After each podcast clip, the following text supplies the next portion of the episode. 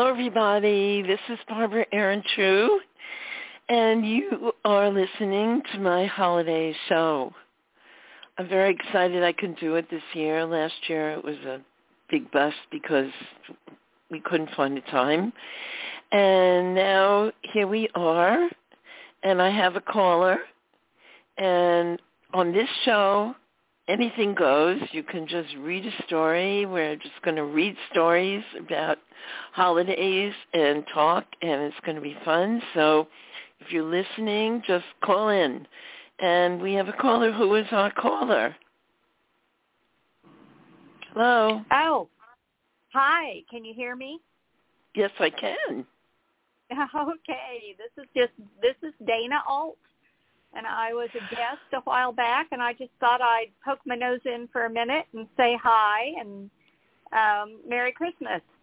Oh, thank you, Dana. That's wonderful. Do you have a story to read to us? I don't. I've been working on uh, my next book and the intro to that. So uh, my project has been kind of it's kind of open ended right now. But um, so I guess I'm not really here to contribute except to say Merry Christmas. Oh, well, you could read anything, absolutely anything that has to do with the holiday. Do you have nothing that you have for the holiday? I am so totally unprepared with anything for the holidays. well, you could call back in and and you know reconnect because um you know the, the people can call in at any time during the show. So I'm so glad you called in. Dana was was a wonderful guest of mine, and we learned so much about her. And I thought you were writing something for the holidays. Um, I am not. I'm presently re- preparing um, a book that I've been working on for three years and um, three plus years, and it's just gone out for the last time to beta readers, and um, we're oh, we're good. getting grant money together and that kind of thing. So yeah, I'm kind of wrapped up in that right now. Oh, that's great. I have a book that um I I've been trying to finish and it's it's like on its last two chapters, you know that feeling? And it's a book that's in yes. a series with ha- it has two other books. So I'm trying to wrap it up. And as I keep wrapping up each story, I keep realizing I have to keep adding chapters. yes. you know, the same thing has happened to me, and a lot of it's been because I'm um, interviewing this gentleman um, for his story, and um, I'm writing his story in his words. And every time I talk to him, he gives me something else, and I'm like, oh my goodness, now I have to add another chapter. no, this is these are these are characters that have been with me for two two books, two almost three books now, mm-hmm. and they've each had their own like role in the last book. They've each had right. at least one or two chapters, and some have had four, five, maybe, you know, a lot. And so I have to wrap up this story, and it's just, you know, complicated, really complicated to figure out where each person goes and what's happening, and and their lives have changed so much since the beginning of the books, and just you know the main the two main characters are are the ones that I'm concentrating on, but they have peripheral people and they're just as important. You know, you can't just leave anything untied. So I'm tying oh, up yes, everything. tying up those right, tying up the loose ends and not leaving everybody saying. And, and so, what happened to this character, and why did you never tell me about this part? That's that is really um, a huge part of writing is making yeah, sure that so that's what yeah that's what I'm doing now and um so I'm I'm on the last two chapters and I've been on the last two chapters for about 6 months because each time I think wow. I'm going to end it, this pops up and then another yes. thing pops up that I have to you know take care of and it, it and they're always talking to me so you know it's It's always it's Yes. always characters in my head telling me what to do. Exactly, exactly.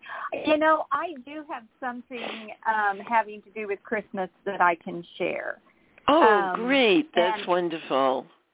Yeah, and this is, um, I hope this isn't considered like a big advertisement. It's just, I'm working, um, I also work with um, April Cox, who has self-publishing Made Simple. It's a, a school, basically, You can advertise anything program. on this on this show that's Okay. given you joy.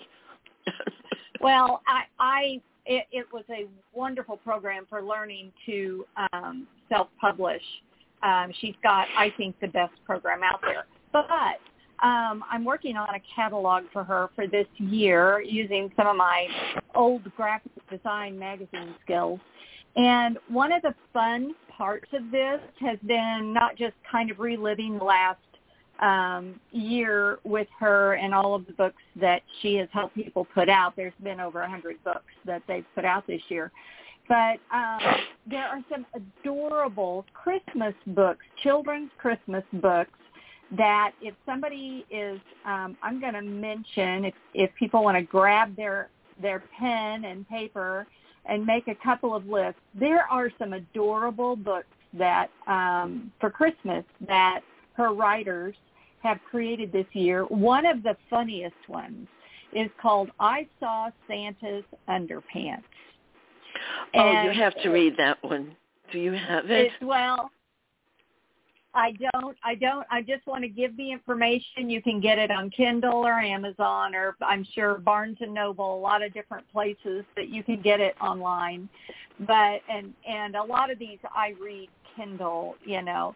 But um, I would just, I wanted to mention these books in case you want to just look at them. I have Kindle Unlimited, so I read them for free, you know. But yeah, I I um, do. I have. Yeah. yeah, this one is by Bobby Hinman.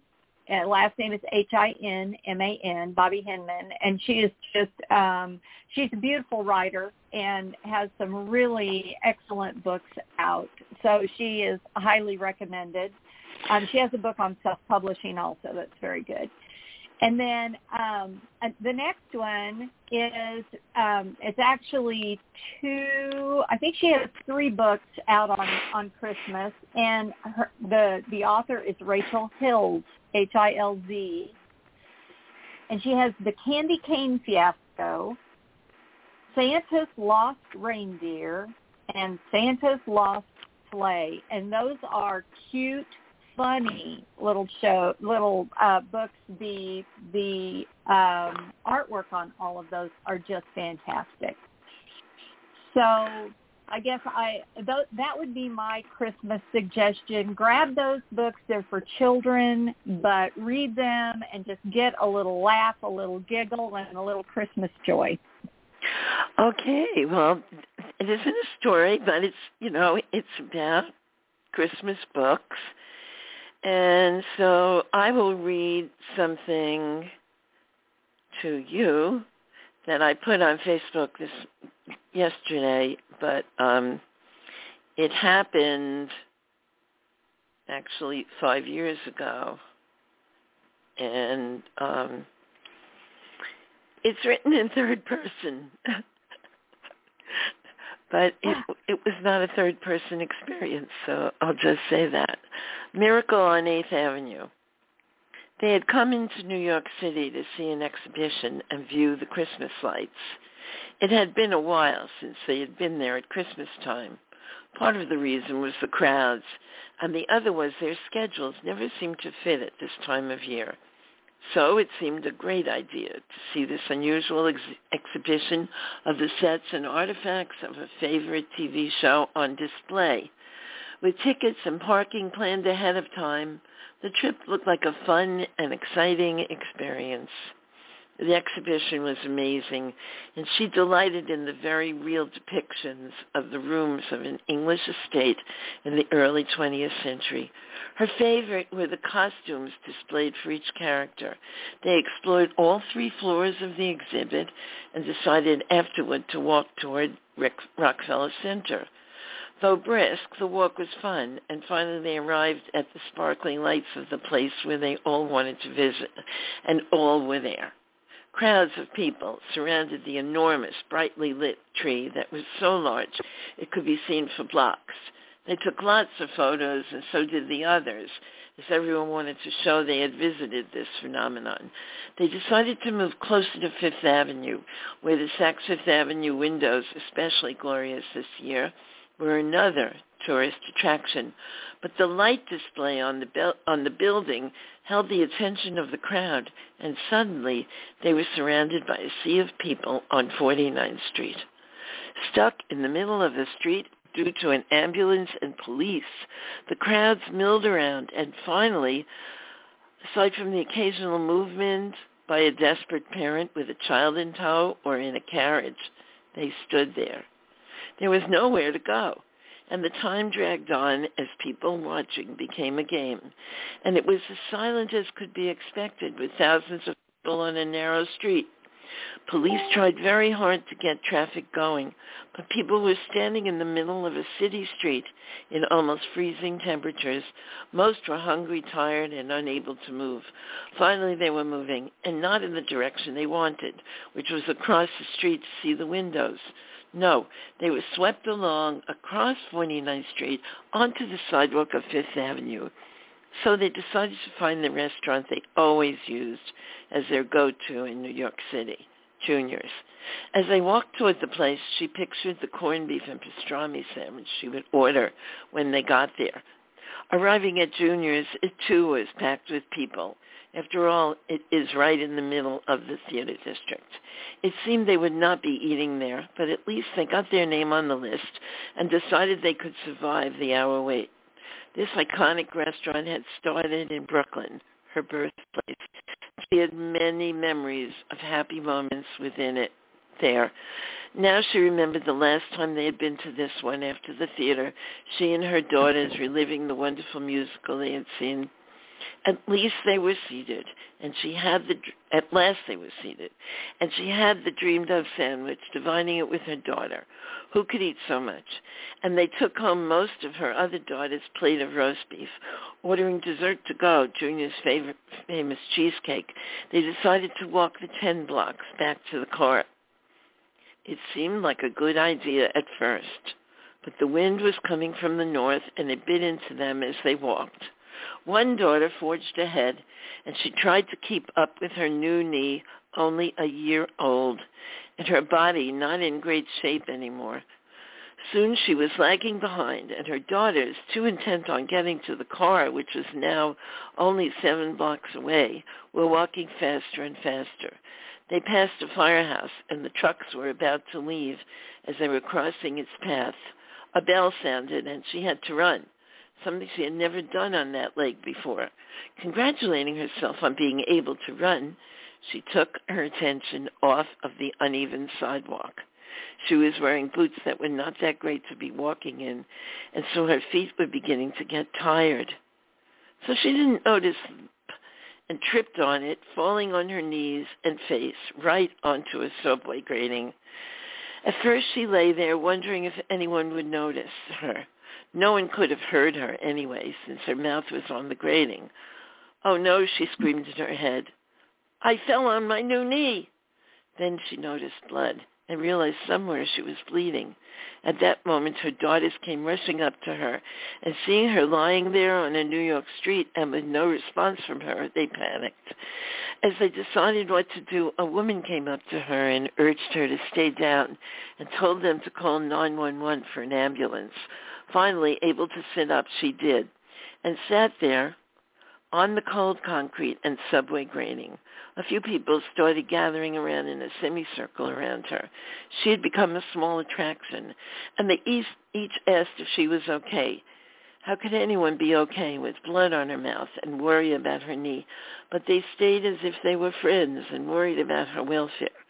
Her daughters were contrite and disturbed and kept apologizing as if it were their fault instead of her own for tripping. But the crowd remained, and one woman stayed as if she were orchestrating it. Finally, a family with two large men who asked if she needed help. and grabbed her under the arms, pulling her to a standing position. She was very happy to see she could stand and had no real pain in her knee, but somehow she couldn't talk very well. One of her daughters gave her a napkin and she pulled it away with blood from her mouth. Nothing seemed to be broken, but there was worry about her nevertheless. The family who had helped her stayed until the ambulance showed, and when it seemed the ambulance attendants could do nothing except give her an ice pack, they left. The family and the woman continued to remain until she assured everyone she was okay. She thanked all of them for helping her. She linked arms with her daughter while holding the ice pack to her lips, not knowing how awful they looked. And she and her daughters walked at the same pace until they got to the parking garage. They drove home and she found after a very quick trip to the emergency room her knee was fine after an x-ray, and her head was also in good shape after a CAT scan. Her lip was so swollen she looked like a duck, but she walked out into the frozen air and breathed a sigh of relief. She went home and enjoyed the amazing cheesecake, grateful for the sweet and creamy pastry that reminded her so much of her childhood. She felt sure that somehow she had been saved by a miracle, for it was Hanukkah, and maybe her guardian angel had been there. Or could it have been her late husband looking out for her as he had always done? But miracles can never be dissected.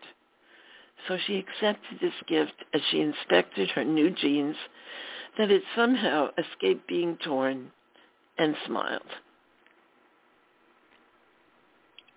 That's an awesome story. I love that. and that, of course, is about me. me. Really? Oh my goodness. well, surprise, surprise. that really happened. That really, really happened. Oh my goodness. And we have someone on the other line. Let's see who this is. Hello. Hi, yes. Hi, my name is Matthew E. O'Neill. I'm an author on Amazon Kindle in 13 different countries. Have you have you been on my show? No, no. I'm just browsing on Blog Talk Radio, and it states that your show is both books and entertainment. Is that correct? Right. Yes, and uh, Tales from the Pages. Well, if you haven't been on my show, you should be on my show, Matthew. Tell us a little bit about yourself. Yeah, I'm the I am the former top-rated editor and writer for Everipedia Incorporated. Everipedia is a cryptocurrency and internet encyclopedia set. It rivals Wikipedia, except Everipedia has videos. Okay. I also I translated that into Amazon.com um, in 13 different countries, including Australia, Germany, and Spain. Oh well, well got, usually, yeah. Um, I I I interview authors on my show, and um, if you're interested, send me an, e- an email with all of your details. Are we friends on Facebook? No, no. What is your What is your Facebook ID? Uh, I'm Barbara Ehrentreu.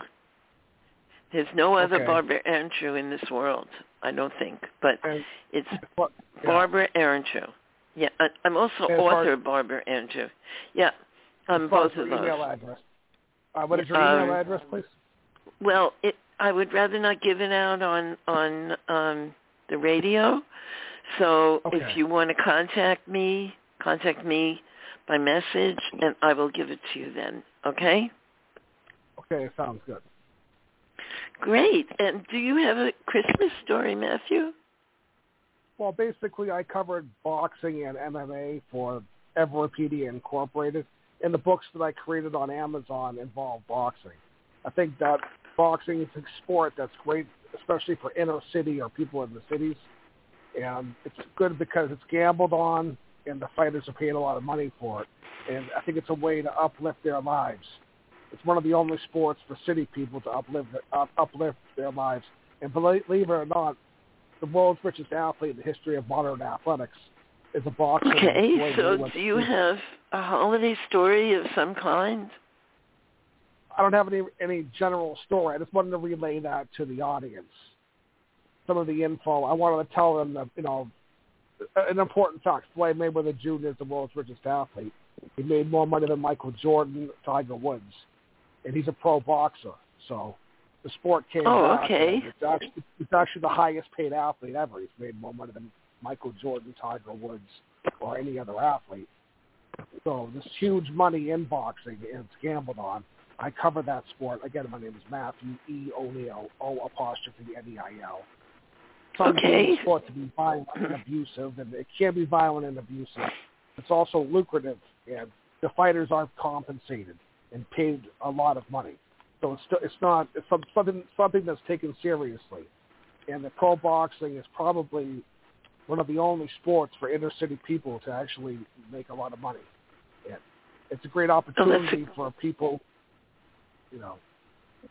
And That is that's great. That's really great. That's the point. Yeah, that's- Yeah, wonderful. So you you contact me um, on Facebook. I'll give you my email then, and then um, you know you can come on the show. We'll we'll talk. We'll find out more about you, and it'll be fun. I think January is filled up, but try we'll try for February. If if not, we'll see. Um, spots fill up because I only do once month shows, so we'll see. Thank you for calling in, Matthew. And you want to, Michael. Okay, Michael. Thank you for calling in, Michael. And um, yeah, you can hang around and and talk with our guest. This is Dana Alt. Dana. Hello. Hi, yes, yeah. My name is, actually, actually, my name is Matthew. Matthew E. O'Neill. O apostrophe N. That's what I thought it was. You said Michael. Then Right. you know. Okay, yes, and people talk about Wikipedia all the time, and Wikipedia is one of the biggest platforms. People love Wikipedia, but a lot of people don't know that Everipedia, E V E R I P E D I A, is vastly superior to Wikipedia because we have video capabilities and enhanced reference section. We have videos in our articles, something that Wikipedia does not have. And we have more articles than Wikipedia has. And Everipedia is in different countries. I'm the former top-rated editor for that company. I have the most edits of all time, and I was published in 13 countries. I cover a Oh, wide variety of subjects, and current affairs, government, politics, not just boxing. I covered boxing for Top Rank Don King Productions. That's great. But great. I also That's covered great. Uh, over a thousand articles. So to the- the listeners out there that want to learn, it's great for children people of all ages. It's a great learning tool. It's called Everipedia. So I I think Okay, great well for that's wonderful. to look at it. And for the holiday season, for those that want to cel- that are celebrating Hanukkah and other religions as well, Christmas is coming up, and the U.S. has a large Jewish population as well, and so we have Hanukkah coming up and Passover and of course Christmas. So you yeah, know, um, Hanukkah is hol- happening now. It's right, Hanukkah. This is this is the fifth night of Hanukkah. right, So right. So yeah, think it's, it's happening now. That, you know, Yeah. So yes, yes. So to our listeners out there, you know, I, I kind of came on the show on on short notice, so I, don't- I don't have too much more to say. But I just wanted Oh, well, people to know fine. about Everipedia. I wanted people to know about the company Everipedia Incorporated. Okay, Well, that's Wikipedia good. Well, I'm glad you came on. better. Well, thank you for having Yeah, me on. I, I invite yeah I invite all my past guests to come on, but um, you know listeners are welcome to always call in, and yes, I'd like I'm to glad you did. Yeah, again, yeah, I'd like to be better prepared. I'd like to be better prepared so we can have a, a longer conversation.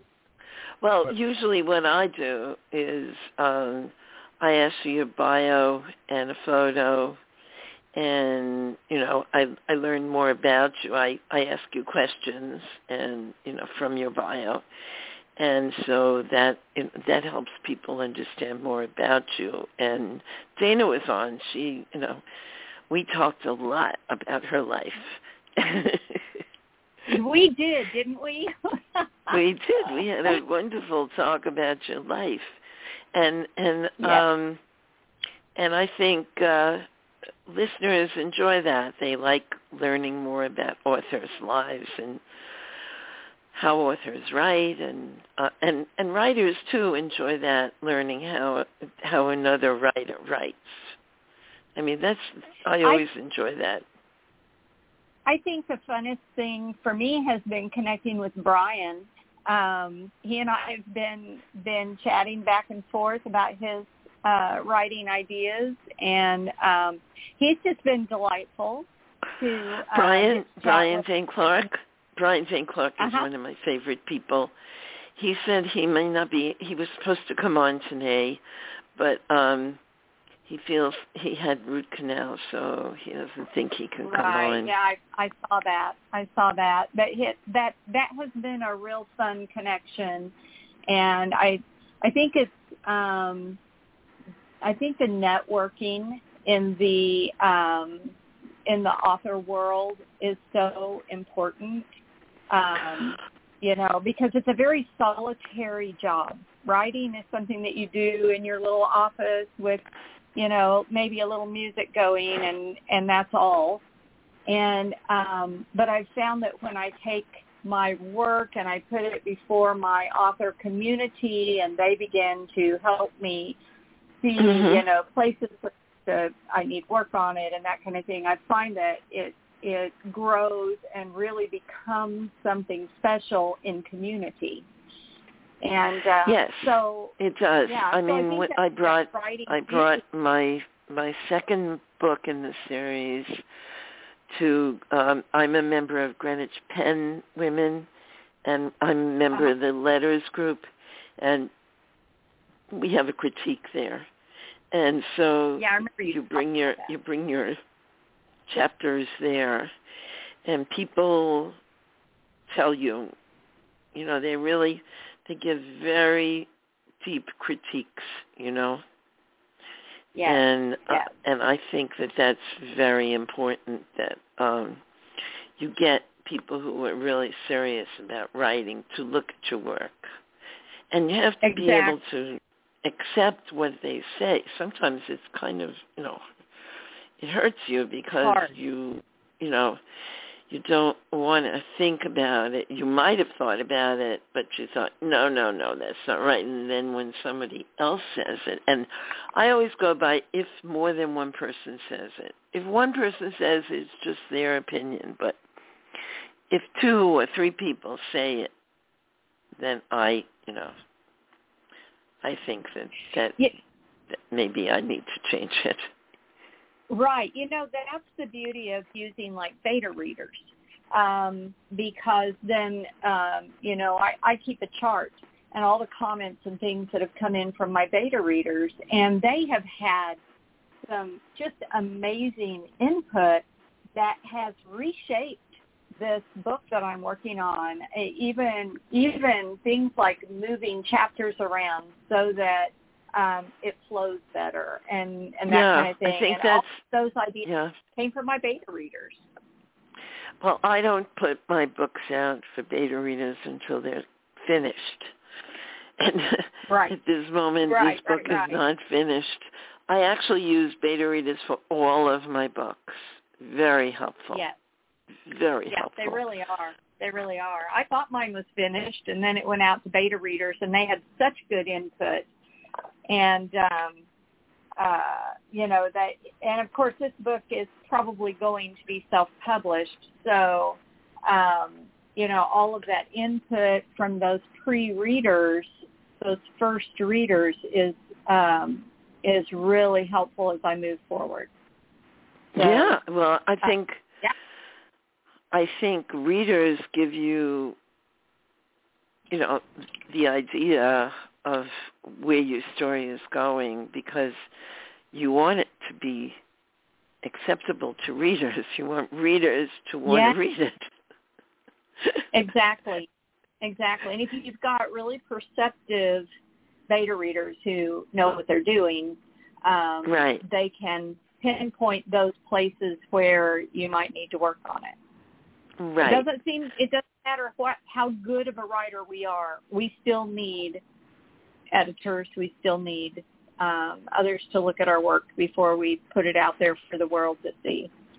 I'm a right. firm believer in that. I've Been editing for years, and I still value the input of other authors. Absolutely.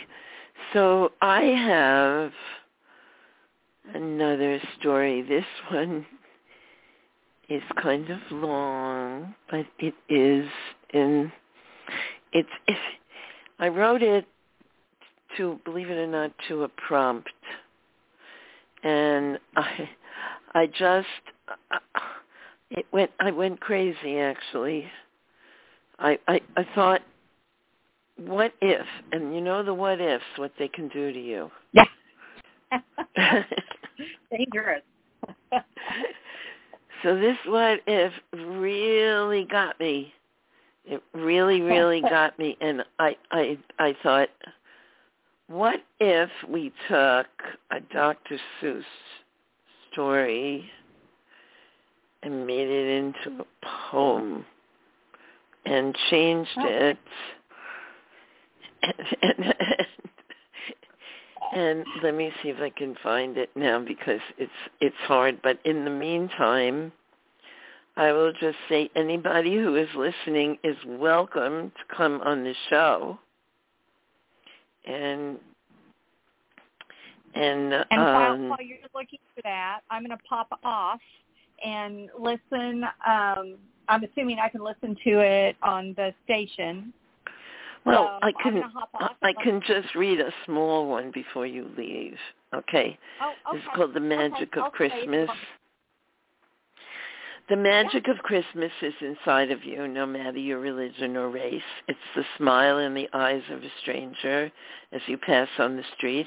It's the joy of a child as they see a Santa Claus, the laugh as they realize he might be real.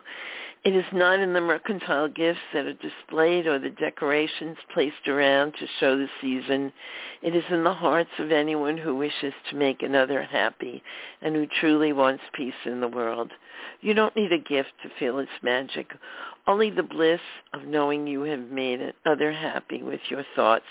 And though you may get gifts, it is the expression on the face of the ones who give them to you that are your gifts. For in the giving is the true magic you will feel. And in your words going out to the world is the essence of what Christmas is about. We are the ambassadors of Christmas, and we must shower its splendor everywhere we go, like the snow showers that glisten down at this time. Our love should glimmer onto each one we meet.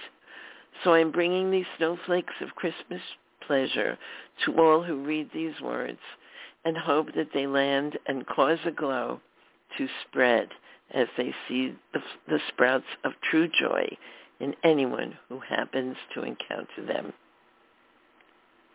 That's beautiful. That is beautiful. Thank you. What a send off.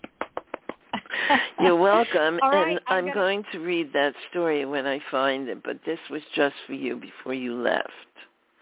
Oh, thank you so much. And Merry Christmas to you and all of your listeners. I just hope you all have a wonderful um, holiday season and everyone be safe. You too, Dana. Thank you for calling in. And Sure. Um, you, you know, I I hope someone else will call in, but if they don't, I have enough to keep us busy here. Oh, good. good. All right. Bye-bye. Okay, you take care. Bye bye. Happy holiday. Happy Merry Christmas. Happy New Year. Thank, you for calling in. And that was Dana Alt. She was on the show way back in August, I think. And it's wonderful that she called in. Really wonderful. So please somebody else call in so I'm not totally alone here. Um, usually I have a great many people, but I know that everybody is busy and so just call in anybody and I am going to look for this story that I wrote and um just looking and just one hoping that you too here here's a fun thing while I'm looking. Drowning in Christmas movies. I drown myself in Christmas movies to blot out the noise of the inevitable talking heads blabbing on and on about what is somehow a foregone conclusion, though not the majority's rule. This was written in 2016 so everyone knows what this is talking about. And I feel that somehow we have been sucked into the vortex of another world, and we are in a dream state, much like Alice, who wandered into a world that was seriously unbalanced and had to fit into this mixed-up society. This version is wilder and actually crazier than the one she met, for this one is real and our world is playing for keeps but the one who is leading is very much like the Red Queen and shouts off with his head to the masses, eagerly awaiting his vomited tweets that concentrate on nothing while behind the scenes his band of cohorts systematically scheme to unravel all that makes us great. So I cover myself with blankets and watch as fictional characters attempt to control their lives as they ignore the one true love that is practically staring them in the face and there is Christmas music and decorations, and the world is all hot chocolates and peppermint sticks. But I can believe that this is all that is happening, and though it is lazy and certainly damaging to ignore what is occurring around me, somehow believing in magic and the possibility of love conquering all seems right at this time of year. For in my heart that has been so damaged. I believe that maybe if we all believe in a better outcome, it will all come true. Then the world will be like the timeless snow globe, awash in the joys of renewal and faith. And we will have overcome the blue meanies from Yellow Submarine who have taken over our country and plan to leach the color from every part of our life for their own gains. But in Christmas movies, it's all good. So I settle down and pull the covers over my eyes. Morning will come and it will be all will be over and that was written in 2016. And so we're still looking for this. I know where it is. It's all the way on the back, on the bottom of this file thing. But anyway, um, here we go. We're looking backward. That's better. anyway, please call in anybody who can. If you're listening, please call in. It'd be wonderful if you did. And we had another person talking other than me. And that would be wonderful. And so I am looking for this story that I always read on Christmas and I hope everybody is having a good day and that you aren't sick. Um, we're all in this terrible situation again where we're worried we're going to get sick. And it's the flu and I've had my flu shot and it's COVID and I've had my all my my boosters for COVID and still I don't know if I'm crazy, but I'm wearing a mask inside the supermarket and I'm wearing a mask any place I go where I don't know people. And here it is. it's called If Genghis Khan Visits Whoville. I think it's Christmas related, Christmas adjacent because it's about Cindy Lou Who. Whoville meets Genghis Khan. It was spring in Whoville, and Cindy Lou Who couldn't sit still. Spring had arrived with its buds and flowers, and the festivities would start within a few hours. The square was all ready and clean for the gigantic circular springathon scene every man, woman, and child who was ready to dance, who was ready to dance. As you know, every who wants to dance every chance. And then the moment they waited for arrived, but Cindy Lou Who's shoe came untied. She was the last to come to the square, so she ran to the place as fast as the air. Circling around with all of her friends, Cindy Lou understood that all things have ends. The Christmas disaster with old Mr. Grinch had shown everyone life wasn't such a cinch. Now there were spies watching the town, thinking of what made Cindy Lou frown. That made Cindy Lou frown. Her place had been open and friendly to all. Everyone here always having a ball. Now they had to watch every day for someone who might do foul play. But then in the middle of all the fun, a sound arrived sounding a lot like a dun. And then the duns came faster and faster. The dancers' faces turned a light alabaster. Was the Grinch coming back to hurt them once more? Hadn't they all finally settled that score? No, this was a different, growlier sound. And soon Cindy felt the thumps on the ground. Big thumpity thumps like who's had never heard. They all looked at each other and didn't say a word. For suddenly, out of the corner of her eye, Cindy Lou saw a figure that touched the sky. Looking up to see the gi- this giant thing, she thought she might she thought he might be some kind of a king. But Cindy Lou didn't who didn't have any fear, for she had confronted one just as tall, one who was wanting to make Whoville crawl. No, she saw a man that was all that he was, though dressed in all furs and very full of fuzz. He had hair down his back, on his arms and his legs, and his teeth looked like big sharpened down pegs. Who might you be? asked Cindy Lou Who. The man looked at little, little Cindy and said, Who are you?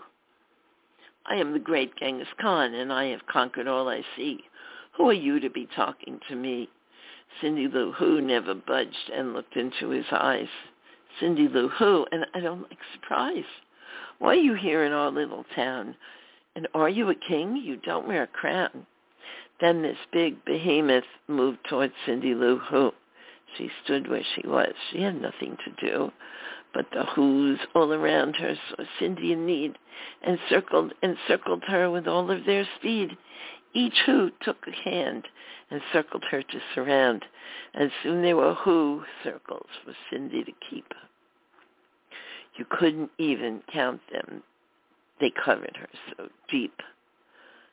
If you tried to count them, you would be there all night, and then all of the Who's let out their sound, the one that had bothered the Grinch, and he had frowned. And the sound was so loud, and the sound was so wrong. It wasn't at all like the usual song. It was a get-out-of-town sound. We don't like your kind another place you should definitely find. Just leave us alone and get out of our place. We don't ever want to see your face. So Mr. Khan turned around. He had nowhere to go. Let's get out of here. This is not our show. We have better places to be. This place is not ours. We need a place where everyone cowers. He moved out of town and took his people with him. His face was set his mouth was grim. He had conquered all of Europe and Asia, but not this place. You have to know when you aren't going to win the race. On to new lands, my comrades in arms. We will find another town to succumb to my charms. And when he had moved out of their sight, the Who's breathed a sigh and saw it was night.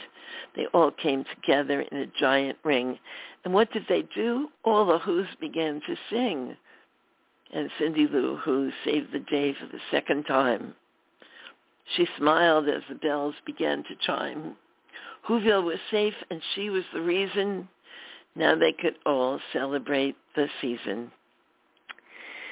And that was, I guess, holiday adjacent. It was about spring.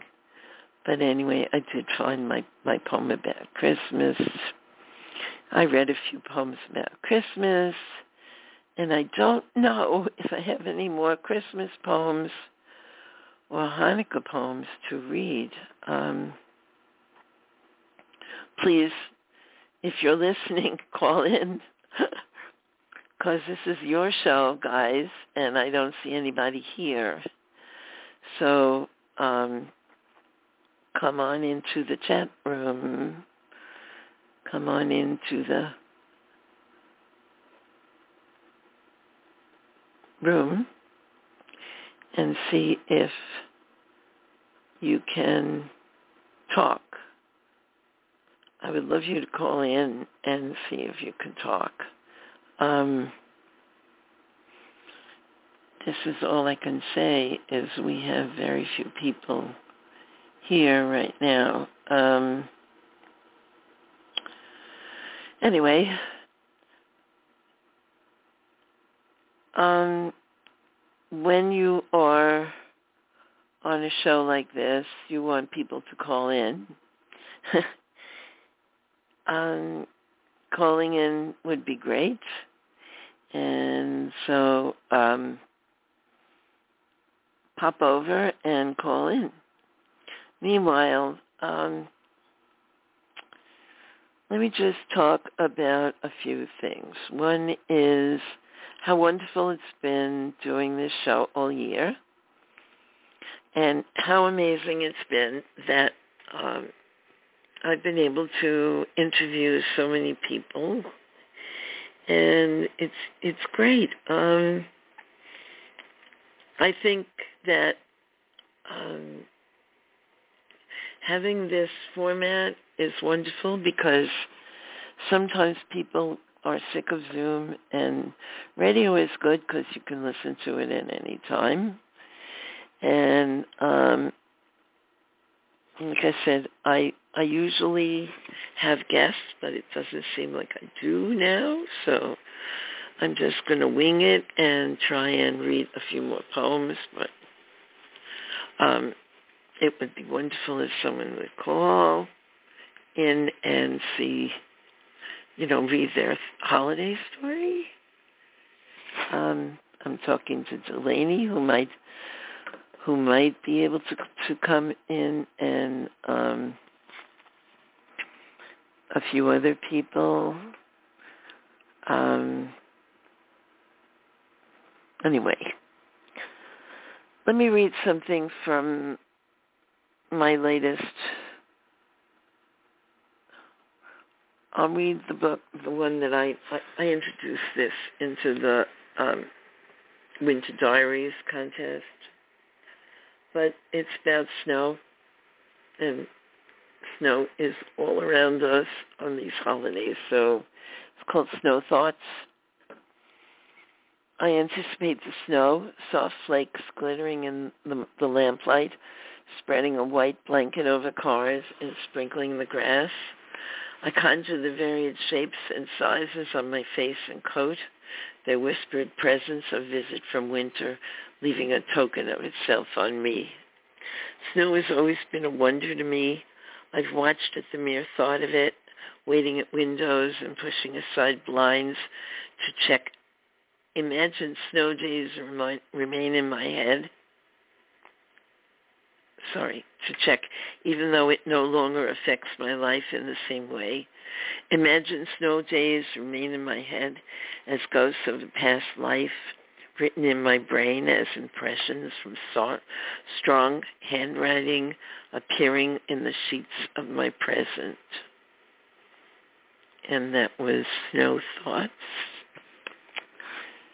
And now I will read you one more.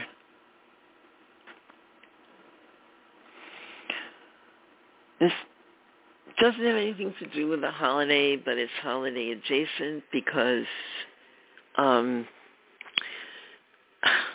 there's a story behind it. So I'll I'll tell you this story. I was going to go to college, and I went to my friend's house and they had an apartment and in those days people had parties in their rooms because parents didn't want to, to dirty up the living room. So it, she was out of high school but she still had to have a party in her room. So she had a party going on in her room. Um this was my friend's sister joanne. And she had a party going on in her room. And so um I was with my friends and we were not really I had not really worn much makeup because we were going to go to the movies and by ourselves with girls. We weren't really weren't going out. So I wasn't really dressed up and um my my my friend's sister invited us to go and say hi to the people in her room. So she opened the door and there were these three guys standing there. One was my husband to be, the other was his friend Mike, and third was his friend. And they all were staring at us. And my friend Roberta was with me. She had the most gorgeous natural red hair. And so Roberta's hair caught my husband to be's eye. And, and he yelled out, oh, I love redheads. That's what he yelled out. He yelled out with all three of us standing there, and my friend is there, and he says, I love redheads. Not high, not anything, just, I love redheads. So immediately I hated this guy and never wanted to see him again. Okay, cut to my freshman year in high school, the couple of weeks before Christmas vacation, and I realized that I wouldn't have a date for New Year's Eve, and I was a freshman in high school, in college, and I really needed to go out for New Year's. I couldn't stay home with my parents. That would be awful. So I asked Linda, my friend, and she asked her sister, and her sister said, oh, I showed you a picture to Hal. Now, I have this graduation picture, and and he saw it, and he fell in love with my picture. and he wanted to go out with me. So I got a date from her to go out with him, okay? And then I also asked my cousin because I didn't know if I would get a date or not. So I asked my cousin and he got me a date with his roommate from Harvard. And I I you know didn't say no even though I knew I was supposed to be going out on New Year's Eve with this other guy. So comes Christmas vacation, he calls me and we decide he's really charming on the phone, really charming. And I think, okay, maybe maybe he's okay. And so we decide to go out the like the week before New Year's Eve, that Monday or Tuesday. I don't remember what day it was, but it was it was like three or four days before New Year's. So I go out and we went to the theater on the corner, the Austin Theater. I have a poem about it in my book. And um it was a really interesting experience and I really liked him. I mean, he he was so sweet, and uh, anyway, um, I should read you that poem because what the hell, nobody's here, so I might as well just read you that poem that's in my book.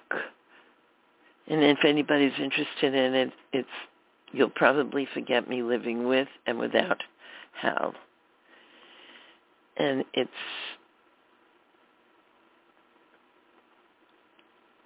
it's um where is the rest of it?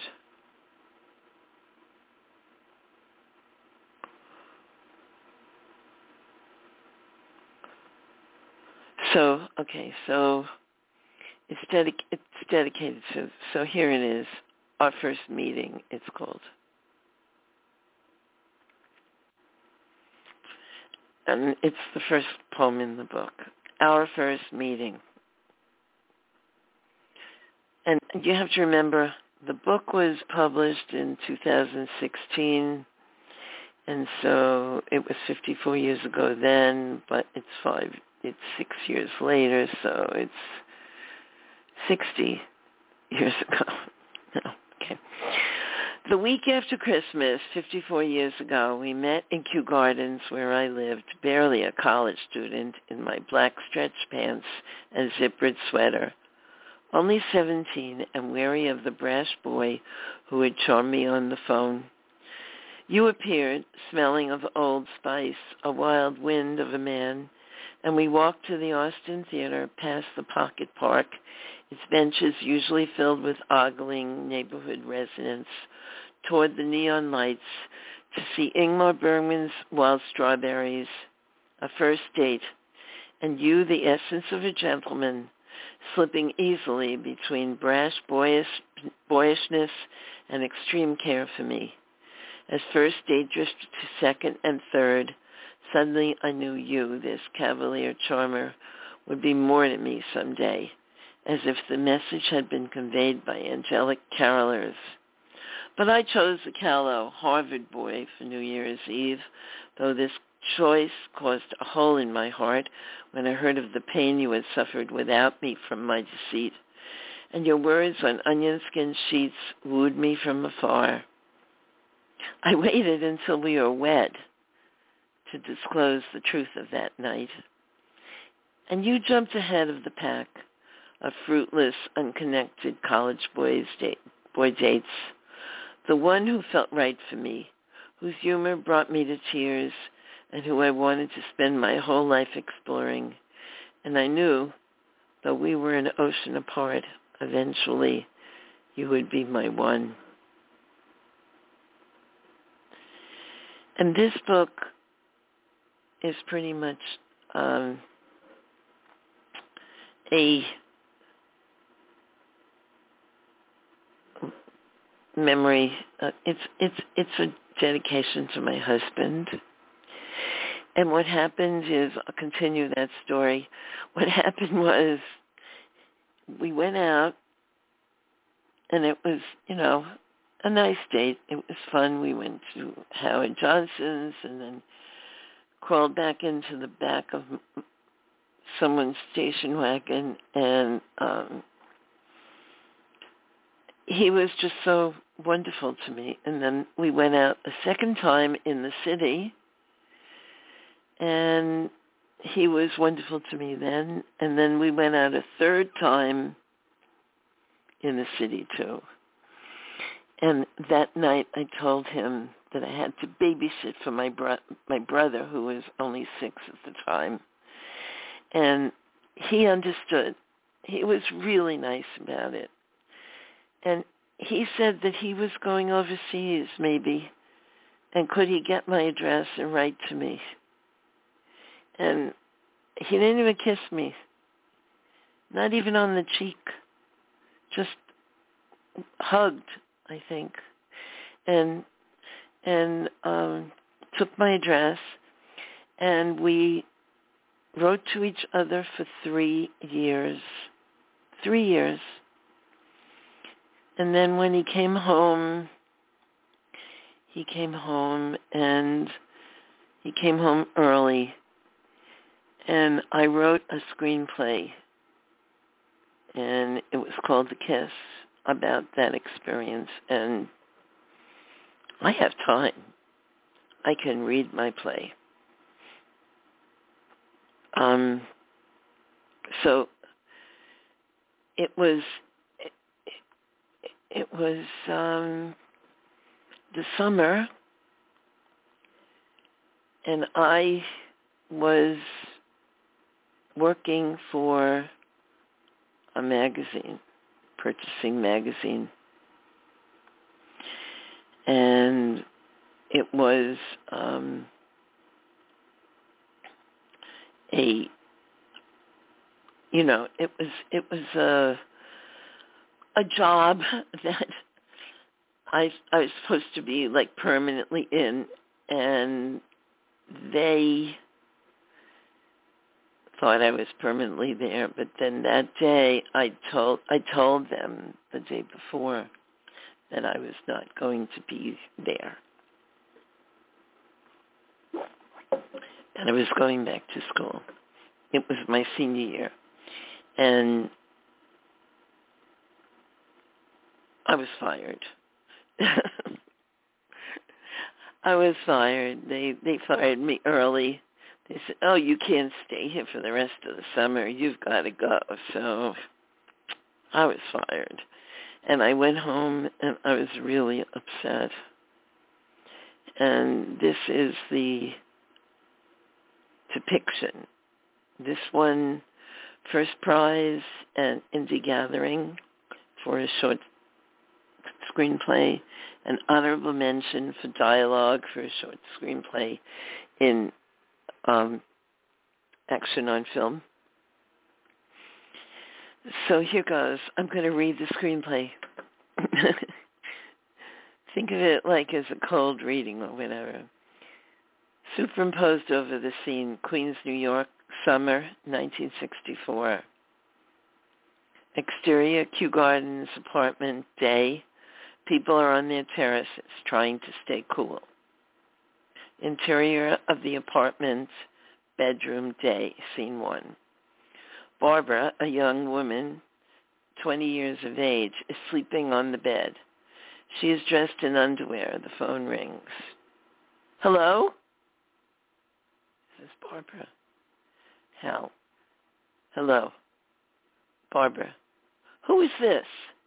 Don't you know who this is? It's me, the Big E. We've been writing to each other for three years. Barbara. Oh, it's Hal. Now fully awake. Are you here?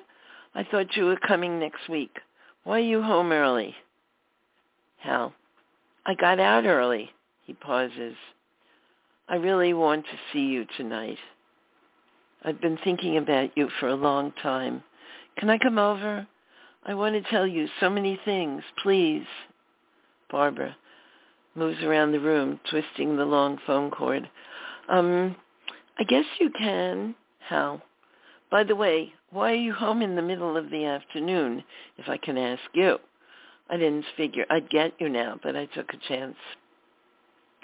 Barbara, well, I did have a job at this magazine, but this morning my boss just realized I wasn't going to stay after September, and she fired me. I was miserable and came home on the subway hot and sticky. So the minute I got in the house, I took a shower, and I was sleeping when you called. Hal, oh, sorry I woke you. But that was good for me, right? Don't worry about your job. Think of it as an early vacation. Barbara laughing. I guess you're right. I suppose you can come over. Do you remember my address? Hal. I think I do, but give it to me again. Barbara gives her address to him. I can't wait to see you. I have so much to talk about with you, Barbara. Sure, I want to see you too. Come at 7.30. See you then. Hal. Definitely. I will see you tonight. Barbara races to the bathroom and immediately puts her hair in rollers, throws on her bathrobe, and then runs next door to her neighbor, Annette. Interior apartment next door, day. Barbara walks next door and rings bell. Annette, mutual friend of Barbara and Helen, Barbara's mother. A woman in her mid to late 30s in casual clothes, black hair up, opens the door. Barbara, what are you doing here? I thought you were working. Barbara, oh my God, he called me and he's coming tonight. Oh my God, I don't know what to do. I didn't think he would be coming so soon. I don't know what to wear and what to do when he gets here. Should I kiss him or just hug him when he comes to the door? Annette, first of all, sit down and calm down for a few minutes. And calm down a little. Also, who is he? Barbara, don't think I can. When he called, I was sleeping, and that's because I lost my job today. He, you know Hal, this guy I've been writing to for three years. So of course he calls today. That stupid bitch boss of mine found out I was going back to school and just fired me. I had barely gotten ready for the day, and she called me into her office and told me it was my last day. Comes into the apartment and sits for a minute, then starts pacing back and forth. So I had to ride the stupid subway, and then you know how that is, especially on a day like today. And so I came home and stripped and took a shower and washed my hair. But then he, when he called, I ran and put it in rollers. I'm a nervous wreck. I don't think I could eat or anything. Oh, and I have to go put on makeup and then tell mom he's coming over. Annette, again, calm down and sit and we'll figure it all out. How do you feel about this guy? I think it's going to be depend on how you feel when you see him. It will all be natural if it's right. You'll know what to do. So don't think about that. Now, just tell Helen about him, and I'm sure she'll be fine about it all. Barbara sits at the dining room table. I mean, I wanted to stay to come, and now it's here, and I'm just so, you know, not ready. Annette, I think I hear Helen coming home, so why don't you go back and tell her now? Barbara, getting up and moving toward the front door. You're right. I guess I should tell her. After all, he's coming over tonight, and you know how particular she is about the apartment when people come over. Annette walking to the door with arm around Barbara. You'll know what to do when you see him, so don't stress about it. Just have fun, and I hope your night goes well. Let me know what happened after he leaves if it's not too late, because you know I want the best for you. Barbara kisses Annette on the cheek and hugs her, and Annette hugs her back. Go tell Helen. Also, get something to eat. How much time do you have until he gets here? Barbara, he's coming at 7.30 tonight. Leaves apartment and goes back to her own, opens the door with her key. Mom, are you home? Interior Barbara's apartment, early evening.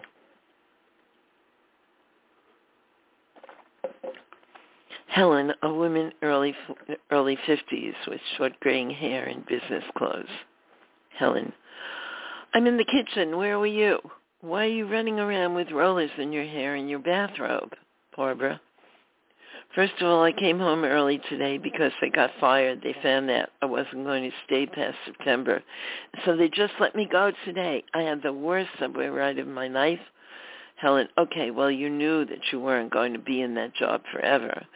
You are planning to go back to school, right? Barbara, yes, but I wanted to at least work until I had to leave for school.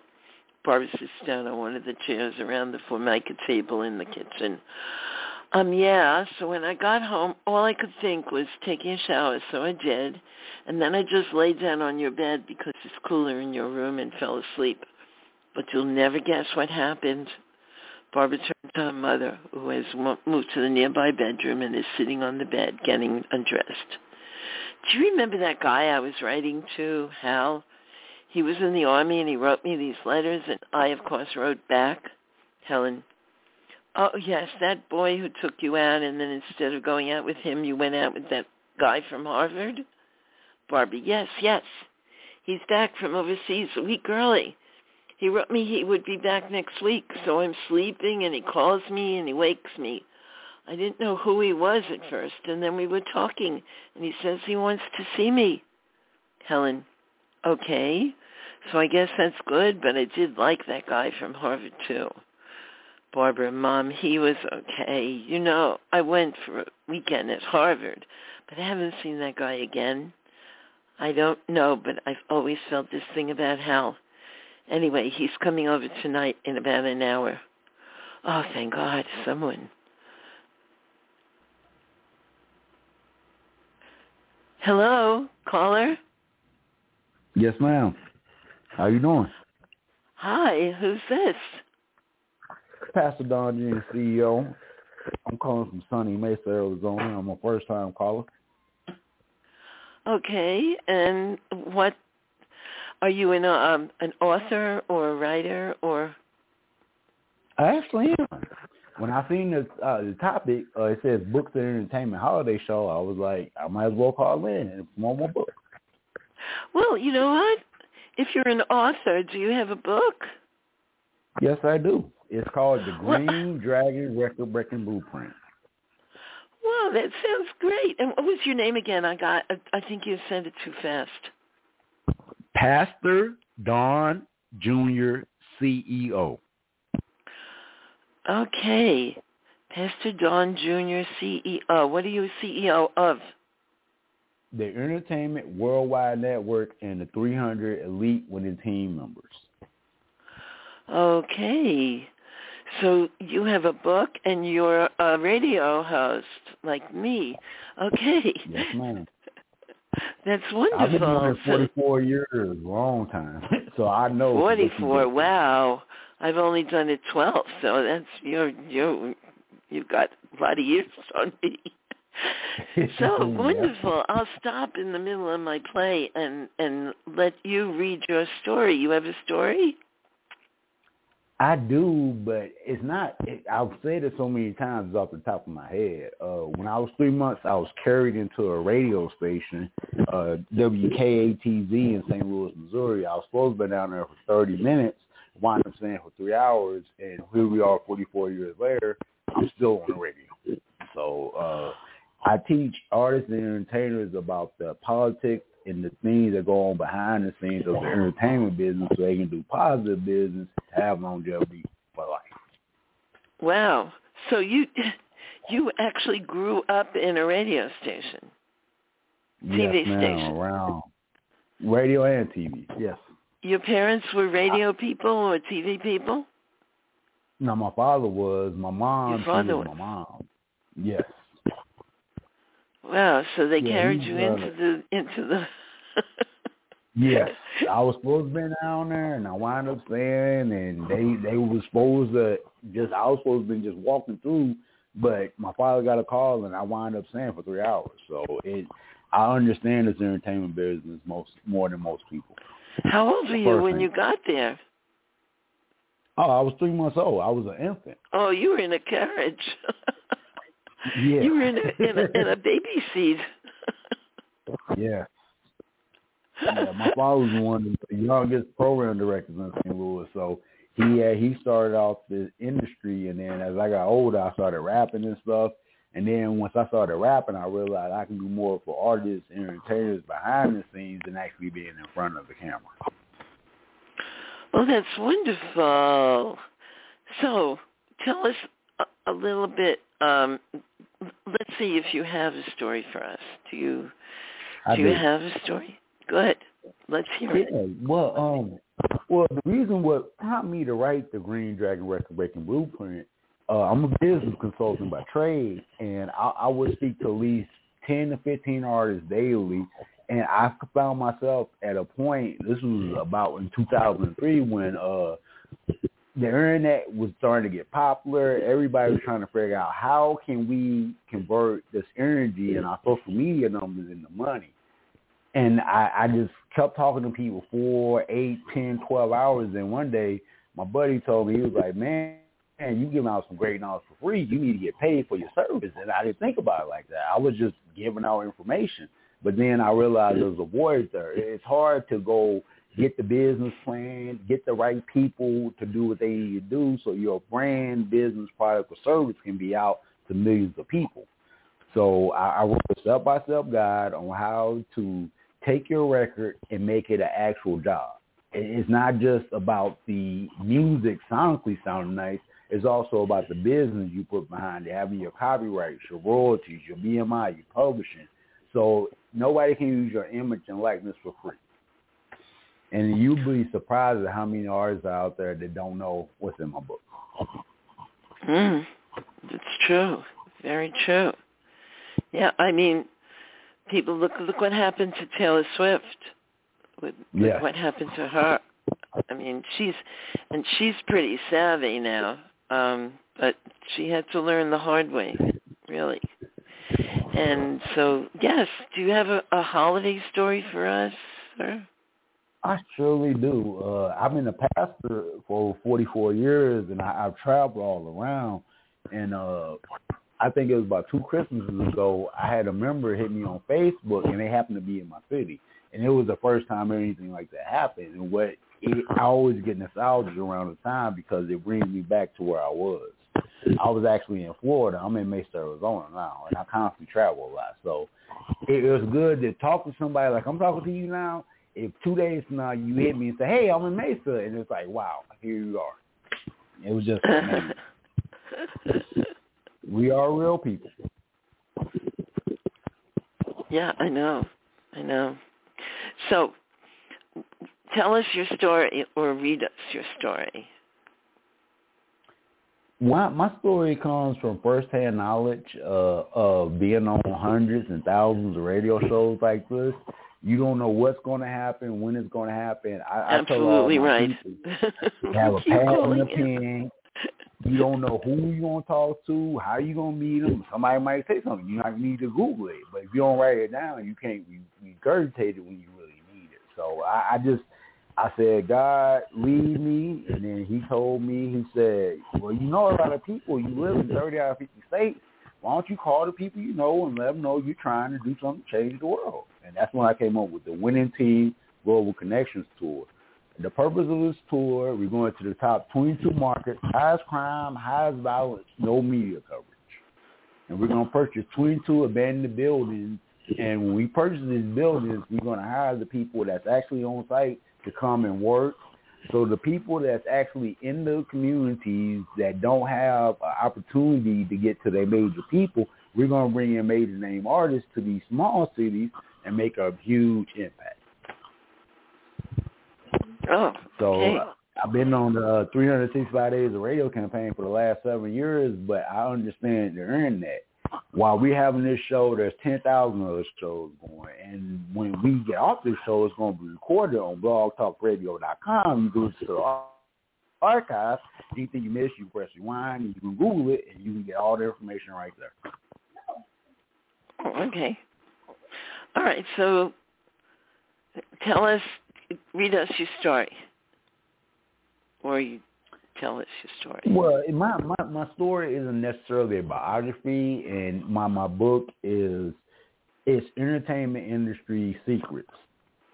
Give it out for free. I can tell you a background. Uh, I worked with uh, Deitrick Haddon, Barack Obama, uh, Lenny Williams, um, a lot of major artists. And the one thing that's always been a constant, the new artists with the majors because they don't know how to speak together, and the majors can't understand the problem the new artists has because they don't want to put in the time. So I come in in the middle, I connect the dots. So all these people up on this sound of my voice, if you're listening, you can visit my website. You can find out more information about me. Uh, that's Pastor Junior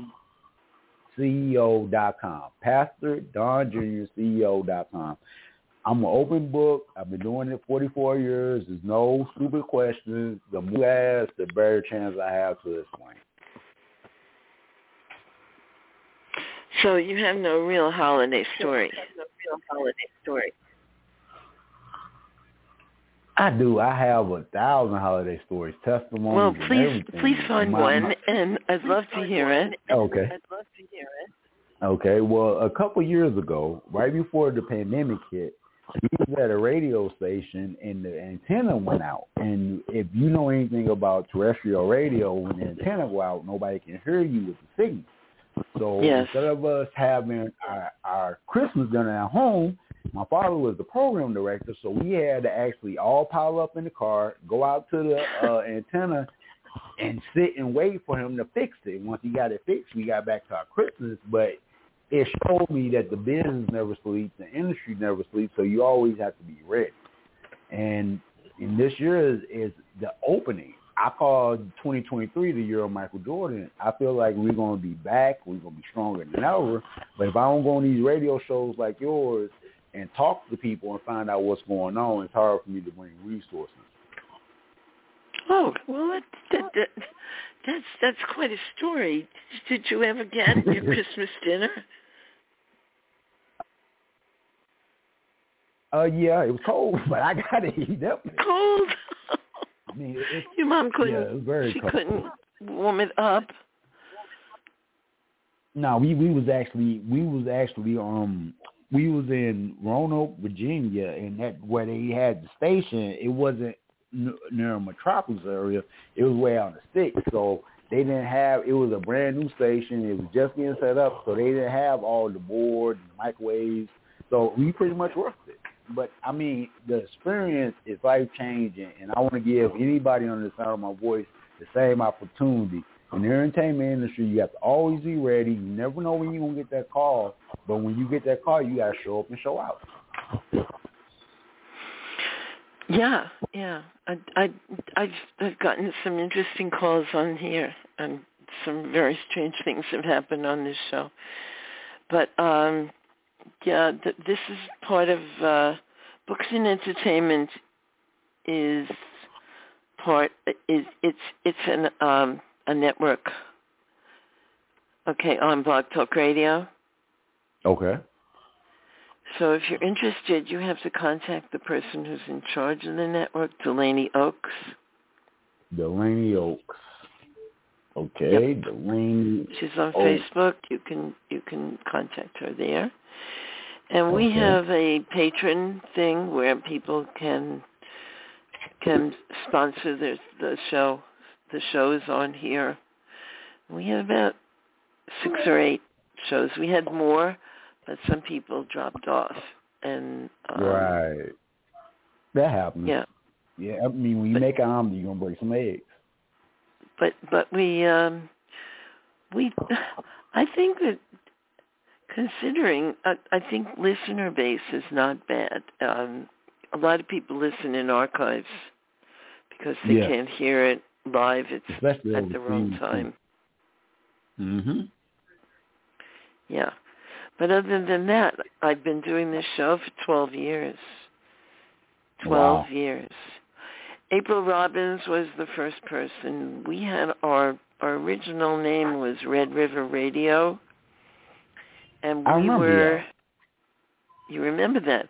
Yeah, well, mm-hmm. Red River Radio was going on for a long time and then all of a sudden a lawyer sent us an email saying that we had to cease and desist that there yep. was a network called Red River Radio and that we were causing a problem with him because people were getting confused. And so we had mm. to change our name or or cease and desist. and rather than stop yeah, no, we right. we changed our name to Books and Entertainment and that's maybe three years ago, I think, maybe four. Man, that's God. Yeah, I think it was three years ago. Yeah, we had to change our name to Books and Entertainment, so that's what we are now. And um, yeah, and that's what we do. We are primarily we talk about authors, but I also speak to filmmakers. I okay. have a, a good friend who's a filmmaker. Um, she's an up and coming filmmaker. And um, I've had filmmakers on here. I've had um, authors on here, all kinds of authors. And I am an author myself and a poet. I've had poets on here. Amen. It's very good. So we we do a lot of different things on my show, and uh, I have my chat for people who've been on the show on on Facebook. Okay. And um, it continues each time. People just keep I keep adding people to it because I once Amen. tried to take someone out of it and they didn't like that. So I just I just kept surprised. people in it, and then so they're they're in it, and um it's good for me because I can see who I know uh, who's been on Amen. the show. And uh, I was supposed to have somebody who's a really good friend of the show, Brian Dane Clark, call in, but Brian Okay. has had dental surgery today, and he's not in any Oh, shape. Oh, And man, that- that's terrible. I know, I know. And that screenplay that I wrote, um, that I was reading, were you listening to my screenplay? No, I didn't. When you open my, when as soon as I called in, you open my line. I, I'm constantly getting radio shows from my interns. They say this show is available. That's where you need to be. And I go and I see what's what. If it's a lot of malarkey, I won't say nothing. I wasn't there. But if it's a good show, I'll open the mic and say, "Hi, my name is Pastor Don Jr. CEO. These are my 300 winning team members, and the people that I text and tell them to come on, they on, they open up, and the rest is history. So. I, I no, I, I was reading. I was because I had time. I was reading from um, my award-winning screenplay called The Kiss. Okay.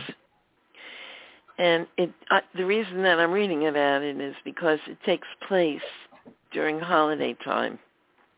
Mm. In between that, in between time, in um, it it it took place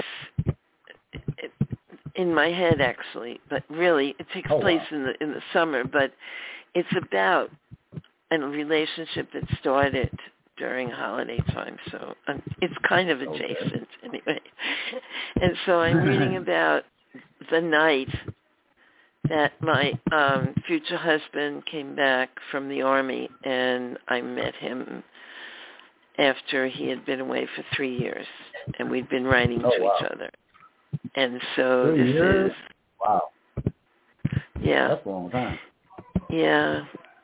Yeah, we wrote for three years and then he came back and this is the night. If you're interested, I'll just keep reading.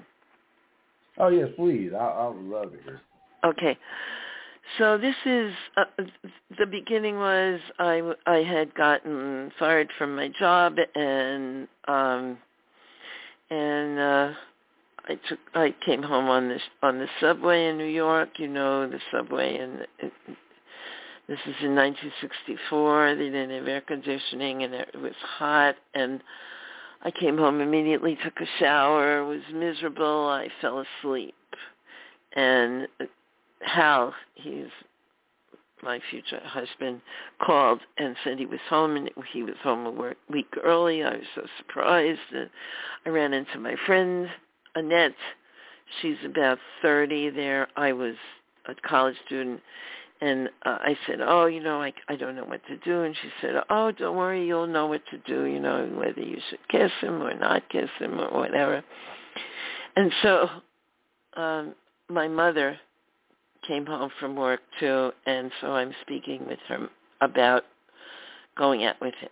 So I'm just telling her that he's coming over, and this is her response. Helen says, okay, so I guess that's good, but I did like that guy from Harvard too, Barbara. Mom, he was okay. You know, I went for a weekend at Harvard, but I haven't seen that guy again. I don't know, but I've always felt this thing about Hal. Anyway, he's coming over tonight in about an hour. Helen, what? She goes to check the rest of the apartment, picks up a few stray items in the living room. How could you make a date without telling me? And we need to have something for dinner. Walks back to the kitchen. Barbara, very nervous and squirming in her seat. I don't think I can eat anything. I have to put on my makeup and take out my my rollers and find something to wear. She gets up and goes to the bathroom and puts on her makeup while talking to her mother. Helen, you have to eat something, you know. Maybe could you eat a little chicken soup? I'll warm it up for you. Barbara, well, okay, but I'm still getting ready. She finishes her makeup and then unrolls her hair. She brushes it into a flip then walks back to the kitchen and sits in the same seat. She picks up the spoon, soup spoon, and swallows a few sips of soup. I can't eat anymore. And anyway, I have to get dressed. What do you think I should wear? She gets up and goes into her bedroom, which is next to the bathroom and across from the kitchen. She looks in her closet and chooses an outfit of pants and a top. She walks into the hallway between kitchen and, and bathroom. How do I look? I mean, I haven't seen this guy in three years. I really don't know what to do when I see him. That's why I went over to Annette's house. What do you think I should do? Helen, well, I think you should go with how you feel. I think you'll know when you see him. Your father is coming home soon. Meanwhile, just please calm down. The front apartment door opens and a man comes through it. Barbara races to the door. Daddy, you're home. I'm so happy to see you. Sam hugs Barbara and comes into the rest of the apartment. Hey, what's going on? You're all made up and look like you're going out. Barbara, Daddy, I have so much to tell you. Some you're not going to like, but today I lost my job. Sam, why? Barbara, well, you know I'm going back to school and the magazine found out, so they fired me today. Anyway, do you remember this guy, Hal, that I met three years ago? Sam, honey, I'm not so sure I do. You go out with so many boys, I can't keep them straight. Tell me more about him. Goes to the cabinet and gets a bottle of pinch and a shot glass. He pours himself a shot and and holds it. Now, who is he? Finishes the shot glass. Ah, now I could think. Barbara. Sorry, I forgot you never talk until you've had your traditional shot after work. She smiles. You remember this boy I went out with? I was supposed to be with his, his date for New Year's, but I went out with that other boy from Harvard instead. Hal was in the army, and we wrote to each other for three years. Do you remember now? Sam scratches his head and sits in a big easy chair in the living room. Maybe. Anyway, what does this have to do with tonight? He unfolds the newspaper sitting next to his chair and starts reading it. Helen, what's for dinner? He shouts from his chair. Barbara. Dad, this is what I want to tell you. This boy, whose name is Hal, I just told you about, is coming here tonight to see me, Sam. Oh, I hope it's after dinner. I'm starving.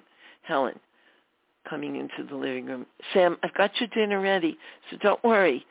She ate a bit anyway. So let's leave her alone a little. She gives him a hug and kiss on the cheek. Sam, he gets up from his chair, taking his paper, and moves into the kitchen. Okay, okay, I'm starving and I smell food. She sits in the chair on the other side of the table. The table is set for dinner, and Helen serves him dinner. Barbara, walking in a circle in the small foyer between, hold on, between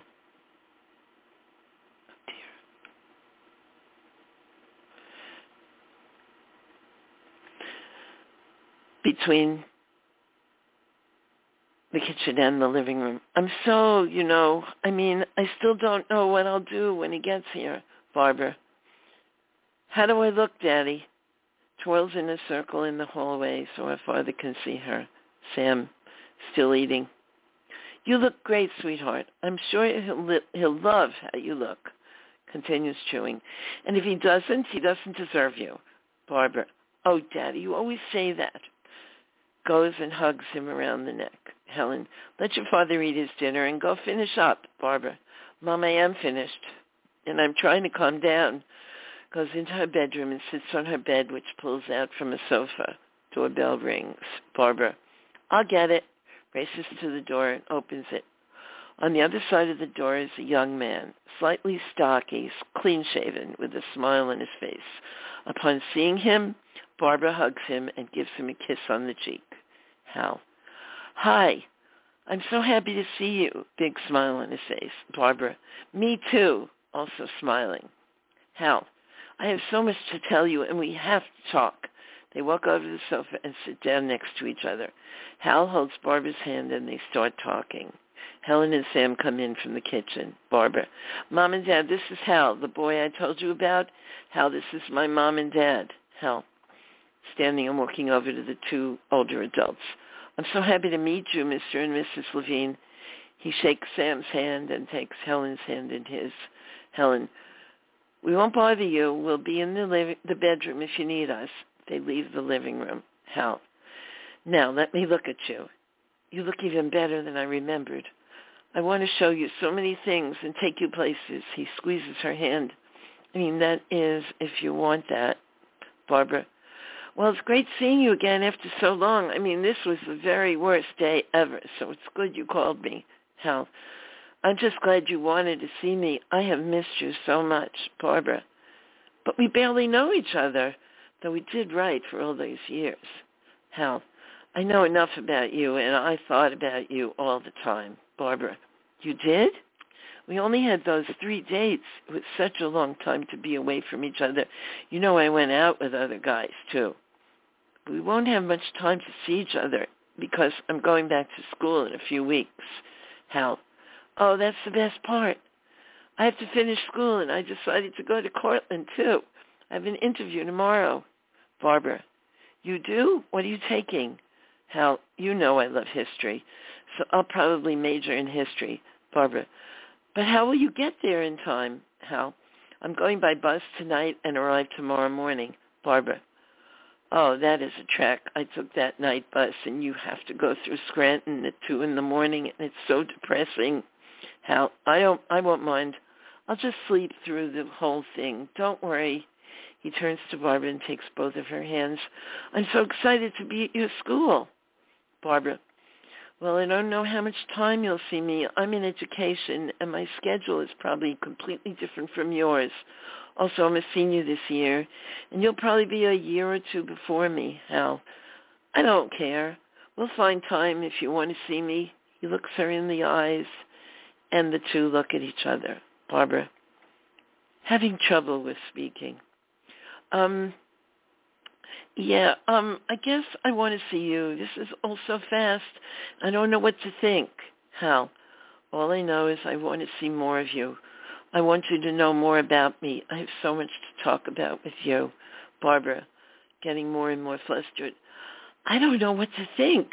Hal puts his arm around Barbara and squeezes her shoulder.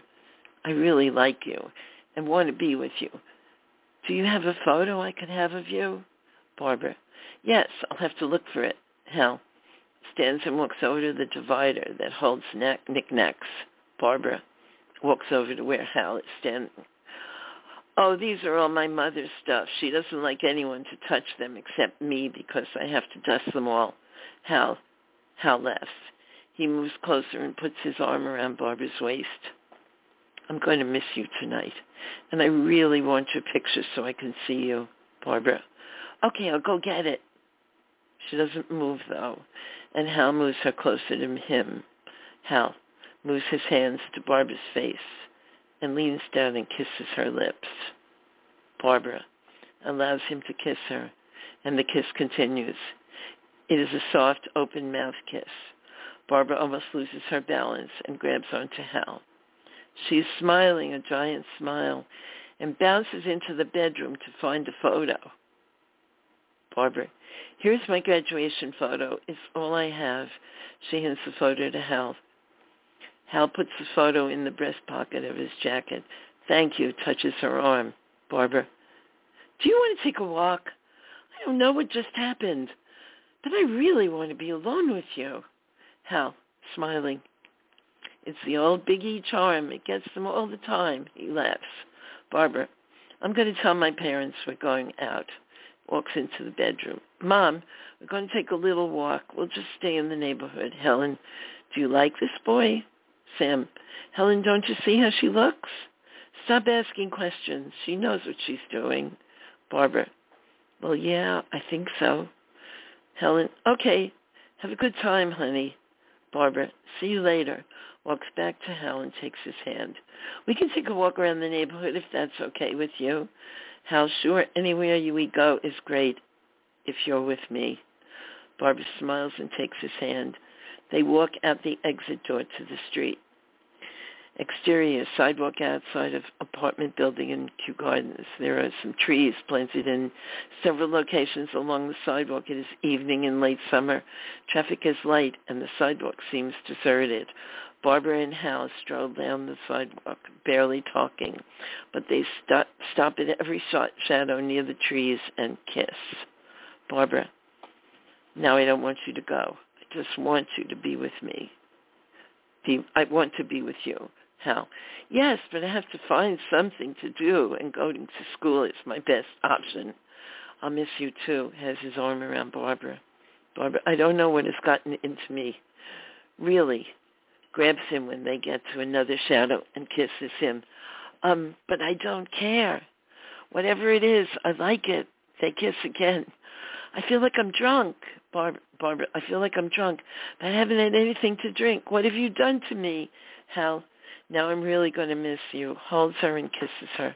What time is it? I have to make a bus and get to Port Authority in Manhattan. Barbara, oh, I guess we should go back interior Barbara's apartment building a few minutes afterward. They walked back to the door of the apartment house and to Barbara's apartment. Barbara, Mom, we're back.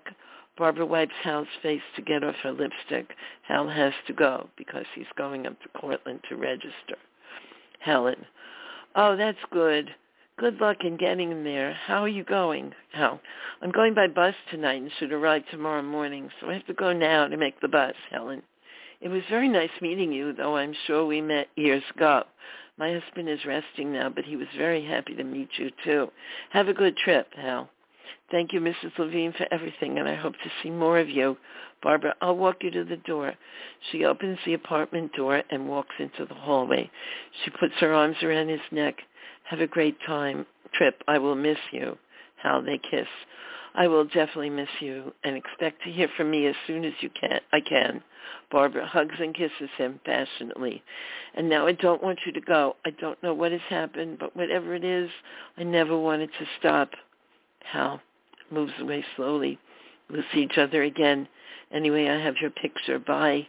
Barbara, bye. Have a great trip. She opens her apartment door and goes inside. Mom, I can't believe this whole evening. I wonder if Annette is still up. Barbara goes next door to Annette's apartment and rings the bell. Annette, so how was your evening? Barbara, oh my God, it was amazing. So he came to the door and I knew exactly what to do. I hugged him and gave him a kiss on the cheek. Then he and I talked for a few minutes and he asked me for a photo. So what happened? Anita, what happened? Annette, so what happened? Barbara, so then he puts his arms around my waist and then he touches my cheek and finally he kisses me. But this was like no other kiss I've ever had. I mean, it was so amazing. Then I went and got him my graduation photo, not my best, but it was the only one I could find in such a short time. He's going up to Cortland to interview there, and he wanted my picture for the bus ride. Barbara stops and looks at Annette. I think I'm falling in love with him. Annette, are you sure? I mean, there is a physical attraction and there is love. Barbara, no. I mean, did you ever have a kiss where you saw your entire future? This was it. And then I didn't want to keep my hands off of him. We went outside and made out under every tree. Annette, it does sound intense. Barbara, I just wanted to thank you for calming me down and to let me letting you know how great the date went. It's so great he is going up to Cortland to enroll us and we'll see each other all the time. Annette, well, don't go crazy. You still have to graduate. She laughs. Barbara, I've gone out with a lot of boys, but I've never felt like this. It was like destiny planting its kiss on me. Yawns. Gotta go. I'm exhausted from this day. Hugs Annette. Annette, sure, it's not every day that you meet the love of your life or someone you think will be. She laughs and Barbara laughs too. Barbara, I love you, you know. Good night. Opens door and goes back to her own apartment. Interior Barbara's apartment next door. Helen, in a nightgown walking from bedroom. Well, she must have been up. So how was your date, Barbara? I hope you liked him because you're going to see a lot more of him from now on. Helen, I kind of thought so. You two look very happy together. I'm tired and I'm going to go to bed, Barbara. Don't wake me in the morning. I can finally sleep. Walks back to her bedroom in a happy daze. And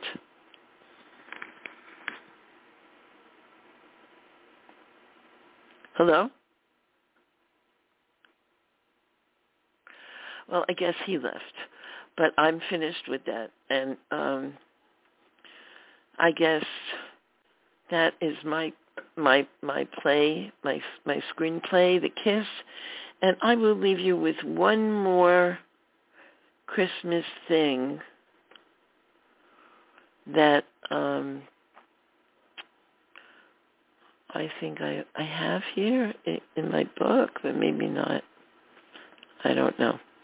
Um, anyway, that is my my holiday show, and I will leave you with one more Christmas poem. I'm looking for a Christmas poem, and I will think I will look for one. Um, anyway, I hope everyone has a good Christmas. And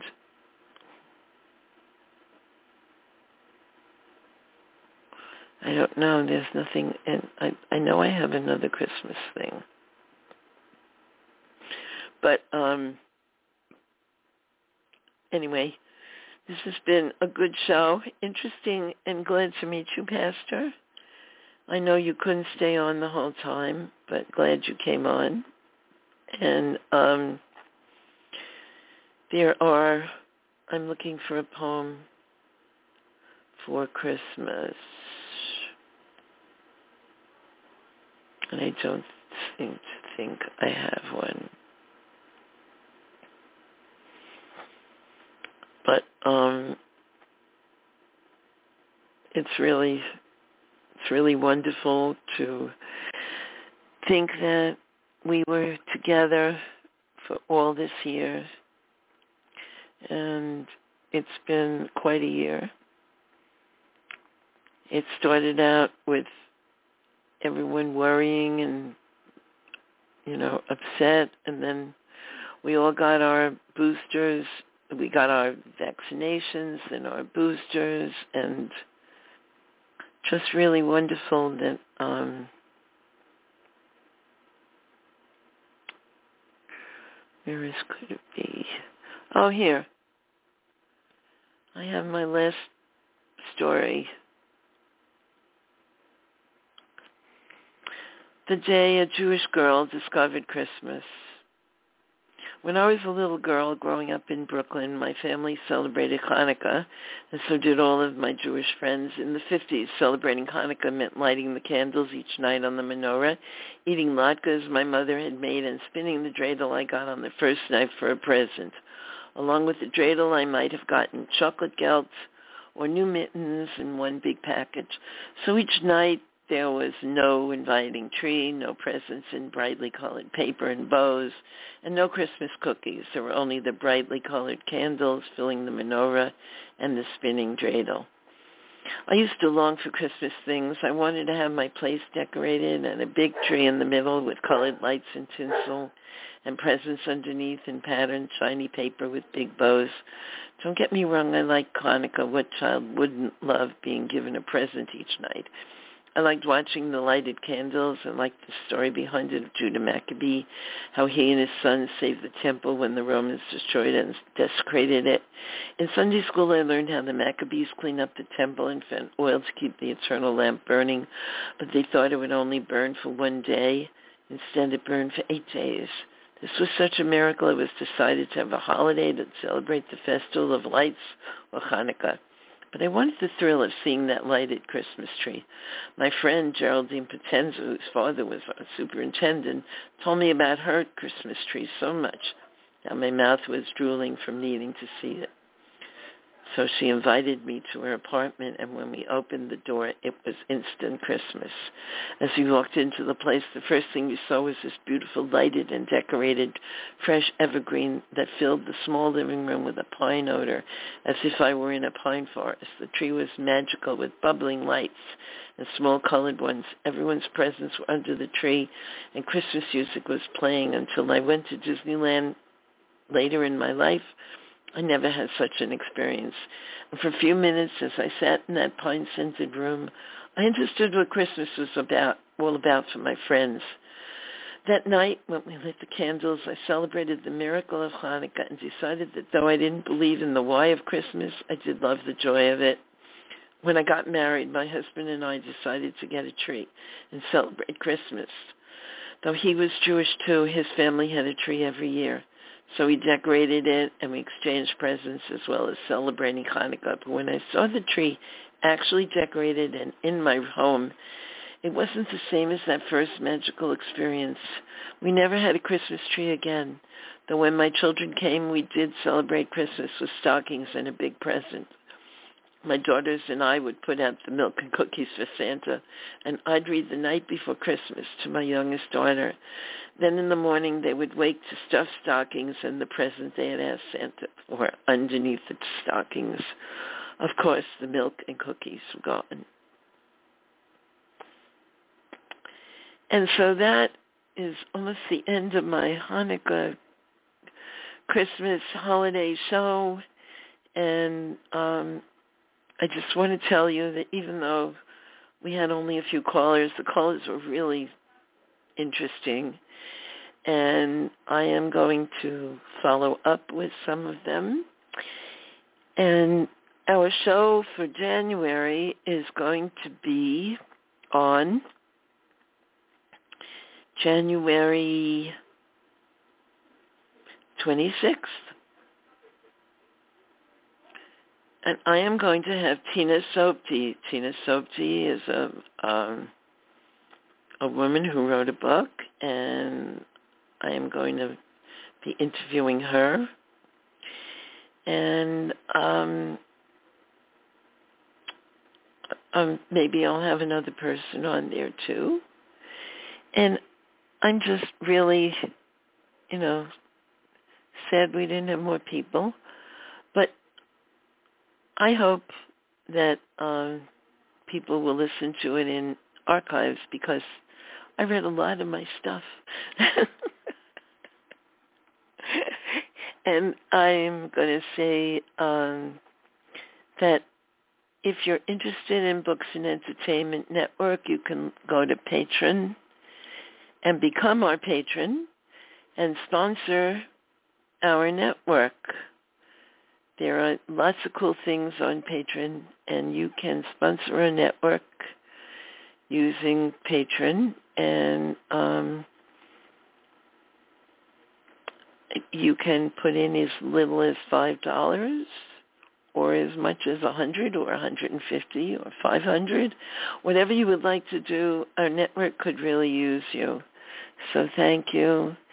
And i hope that you're having a good christmas season holiday season. Um i don't celebrate kwanzaa but i have a friend who does and i'm going to try to learn more about it this year.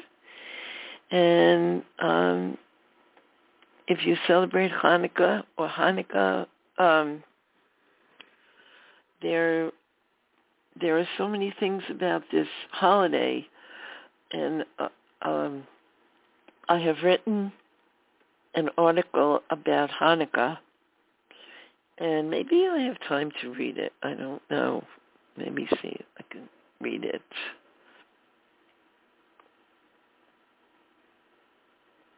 Let me see if I can read it.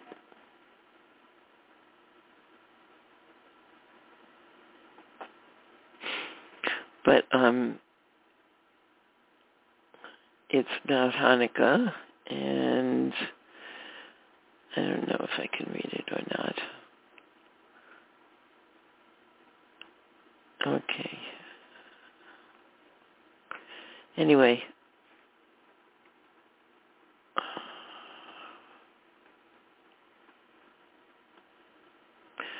Okay, it's called How Hanukkah is Celebrated Around the World. And I'll just read a little bit of it because my puppy is here. Dean is here. It's Dean Van Sondheim, and the barks you heard in the background were Dean Van Sondheim. Come here, sweetheart. Come here. Yes, be on the radio. Yes, say hi. He's licking me. okay. This is called How Hanukkah is Celebrated Around the World. For me as a child, Hanukkah always meant eight days of presents, eating latkes, and lighting candles. Also, we received little nets of cold, gold-covered coins called Hanukkah gelt. There was also playing with the dreidels we received as part of our gifts. Each night we got a new present, and they weren't always great. Some were socks or a pencil box, but occasionally there would be the one thing you wanted. My mother made latkes, potato pancakes. We ate them with applesauce.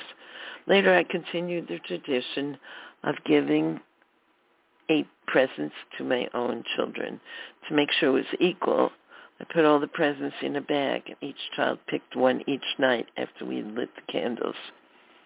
Seeing the flames or the electric menorah we put in the window brought me back to my childhood.